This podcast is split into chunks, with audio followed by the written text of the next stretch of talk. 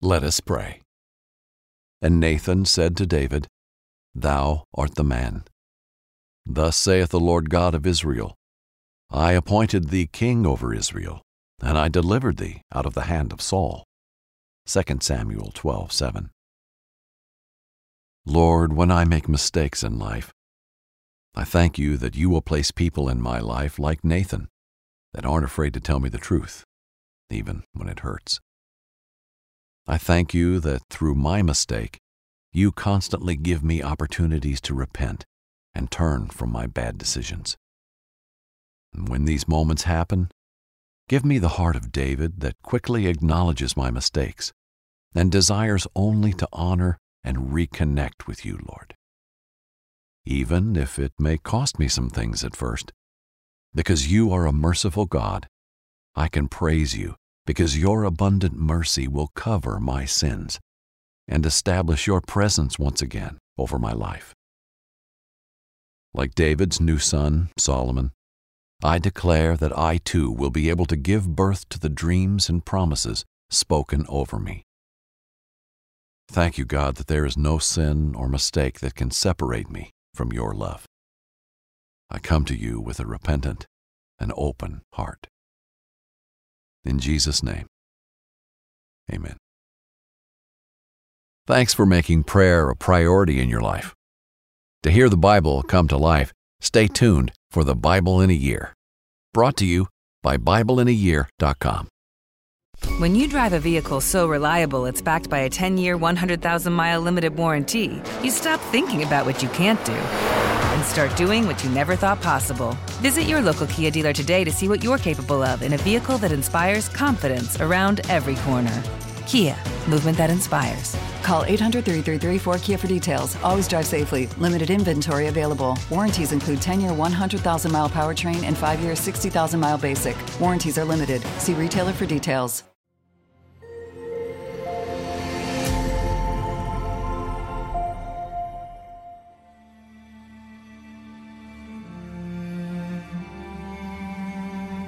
David repents. In our last story, David remains home from battle to rest. While his men fight on the front lines of the Ammonites, David lounges in the sun, basking in his triumph. David eventually grows complacent and sleeps with the wife of one of his mighty men, Uriah. She becomes pregnant, and David sends Uriah to the front lines to be killed to cover up his sins. Now we see David caught in a cloud of ignorance to just how evil his sin was. God sends Nathan to reveal to him his error, and David's heart melts in front of a holy God. Inspired by the book of 2 Samuel. Hello, I'm Pastor Jack Graham with today's episode of the Bible in a Year podcast. In yesterday's reading, we heard how David became complacent choosing to stay at home rather than fight the battles that the Lord had given him. As a result, he faced the temptation of a beautiful woman, Bathsheba. And he gave in to the temptation, and when his lover became pregnant, he tried to deceive her husband in order to cover it up. Ultimately, David had Uriah killed to keep his sins hidden. But God sees it all, and he was grieved, deeply grieved by the king's sin.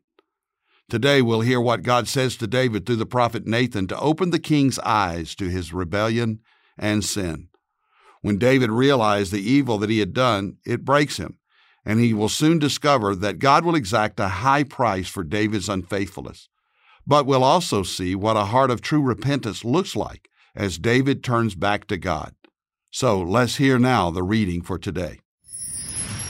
A subtle cloud of darkness covered the land of Israel Although the sun still shined brightly, there was still an ominous feeling permeating throughout the city of Jerusalem. Nathan, the prophet, felt the unease, especially when he spoke with King David. There was a flightiness to his demeanor that Nathan could not ignore. The quick marriage between David and Bathsheba alarmed him, and he inquired of God what was happening. God confirmed Nathan's suspicions. David had murdered Uriah to cover up his affair with Bathsheba. The new child was born out of sin, and Uriah's blood cried out from the grave to God. David did his best to numb the pain of his sins. He did not want to think about Uriah or how he and Bathsheba met. So David convinced himself to forget. He buried his shame deep down. David was looking out the same window as before when he saw Bathsheba. Lost in thought, David could not hear Nathan opening the door behind him. Nathan stood behind him for a while, allowing David to be alone with his thoughts. David turned around to see Nathan and smiled.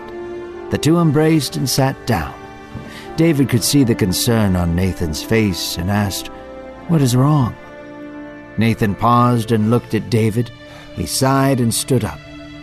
Nathan began to weave a story before David, saying, There were two men in a city. One had many riches, he had great flocks, vineyards, and property. His flock had over a thousand sheep, and his riches only increased as he sold and bought them. The other man was poor. All he had to his name was a little lamb. However, he loved that lamb dearly. The poor man would feed the lamb from his own arms and nurse it to become strong. The lamb was like a daughter to him. One day the rich man had a guest. However, he was unwilling to take a sheep from his own flock to feed his guest. Instead, he stole the poor man's lamb to feed his guest. And the poor man was left with nothing. David's eyes widened. A look of shock and outrage was on his face. Nathan wondered if David understood the story. Yet David stood to his feet and clenched his fists. That man deserves to die. To take that man's only lamb when he has thousands is selfish and wicked. He ought to. You are that man, Nathan yelled, pointing his finger at the king. God has anointed you to be king over Israel. He delivered you out of the hand of Saul. He has blessed you with riches beyond your wildest dreams. Not only do you have a wife, but you have three, and yet you strike down Uriah for his. David's soul began to crumble as Nathan spoke for God, yet he said nothing. Nathan continued and said, Thus says the Lord, The sword shall not leave your household. There will be strife in your household and war among your children. David wept on the floor before Nathan. Sobbing filled the room as David wailed before God on his knees. David put his hands over his face and whispered, I have sinned against you, my God. Nathan looked down at David, grieved over what he was about to say. David, the child that has just been born will pass away, but God will restore you. He will not leave you. David continued to lie on the ground, sobbing. Nathan left the room and allowed David to weep before his God. After this, as had happened with many children in those days, the infant became sick. David sat before God in silence. He fasted. He prayed. He sought God intently for seven days on behalf of his newborn son. However, the sickness claimed him, and the child passed after a week. David was alone in a dark room where he often prayed to God. Tears had dried on his face, and his body was trembling from lack of food and water. David could hear murmurs from some of his servants behind him. Still looking forward, David asked, Is my son dead? The servants were silent for a moment and said, Yes, he is dead. David stood up, washed himself, and changed his clothes. He worshipped God into the night singing a song of brokenness and praise. His voice echoed through the chambers as David sang, Have mercy on me, O my God, because of your faithful love. Because of your abundant mercy, cover my sins. Wash me, cleanse me from all that keeps me from you. David played his harp as he once did in the hills of Bethlehem. Slowly his heart began to grow warm from God's presence. David and Bathsheba mourned their son together and found comfort in one another's arms. For the first time, instead of merely having sex, they made love, and the two, as husband and wife, bore a son. The son's name was Solomon. He would hold a special place in God's heart. God would continue with Solomon as he once did with David, and it would be through him that the house of God would be established. As today's scripture passage begins, the prophet Nathan is paying the king a visit. Only this time, he isn't bringing good news of God's favor upon David. God has seen what David has done, killing Uriah to cover up his unfaithfulness and the child with Bathsheba, and it greatly displeased him. So he sends Nathan with a message to the king. Nathan tells David a story. It's a story of two men, one rich and one poor. The rich man had many flocks, but the poor man was blessed with just one sheep, for whom he cared deeply. Yet, when the rich man needed food for a special guest, he took the poor man's one sheep rather than take one from his own flock. David was so blind to his own sin in this moment that he wasn't connecting the dots. He was sure Nathan was telling him about someone else in his kingdom, and he didn't restrain himself from demonstrating the outrage at such callous, greedy behavior by the rich man. The penalty for such actions, David said, must be death. That's when Nathan broke the news to David. The man in the story was David himself. God had given him more than he could ever have imagined. He had rescued him from Saul and established a powerful kingdom. And yet David had turned from God's word. He had taken Uriah's wife and had an honorable man killed to hide his sin. Because of his sin, David would suffer great consequences. Rebellion and strife would fill his home, and his own children would turn against him and each other. And unlike David's sins, which had been committed in secret, David's disgrace would be on display for all to see. David's sin was exposed, and David should have known this because he believed in a God who knows everything. But don't miss the magnitude of what happened next. When Saul sinned, he made excuses and blamed others. David ultimately owned up to his sin. And we see the repentant heart, a man after God's own heart who is now repenting. It is the same repentant heart that God wants in us. Listen to David's words and God's reply in 2 Samuel 12:13. David said to Nathan, I have sinned against the Lord.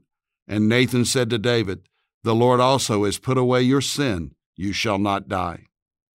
God would spare David from the judgment he deserved. But that did not mean that his sin would have no consequences. God would restore David, but the child born of his sin would be taken from him. Not long after, the child became ill, and David pleaded with God for the baby. He fasted and prayed, asking God not to let the child die. But after seven days, the baby passed away. David knew something had changed and asked if the baby was dead. When the suspicion was confirmed, David did something we might find unusual. His servants certainly did. He got up, washed himself, and changed clothes. Then he praised and worshiped God, even in his brokenness, with his heart ripped apart by grief. David turned his praise to God, who is the giver and the taker of life. Like a lost son, David now has returned to his father. Soon David and Bathsheba would have another child, one they named Solomon. And this child would grow into a man of great wisdom, whose life God would bless and guide and use to establish the house of the Lord. Let's pray together. Dear God, we know that sin has consequences, terrible consequences. So, Lord, protect us and keep us from sinning. But when we sin, may we come to you with confession and true faith and repentance. We ask that you would forgive us and change our hearts and change our lives. We thank you for the cross of the Lord Jesus Christ, which makes it possible for us to be forgiven, that though our sins are as scarlet, they can be white as snow through Jesus our Lord. God, give us a heart that seeks after you and a heart that is devoted fully to you. In Jesus' name, amen. Thank you for listening to today's Bible in a Year podcast. I hope you are enjoying it as much as I am. This is Pastor Jack Graham from Dallas, Texas. You can download the Pray.com app and make prayer the priority in your life. And if you have enjoyed this podcast, share it with someone you love. By sharing this podcast, you can make a difference in someone's life. This podcast is being listened to all over the world by millions of people, and we are celebrating the fact that God's Word is being heard. And if you want more resources on how to tap into God's power for living, be sure to visit jackgraham.org. God bless you.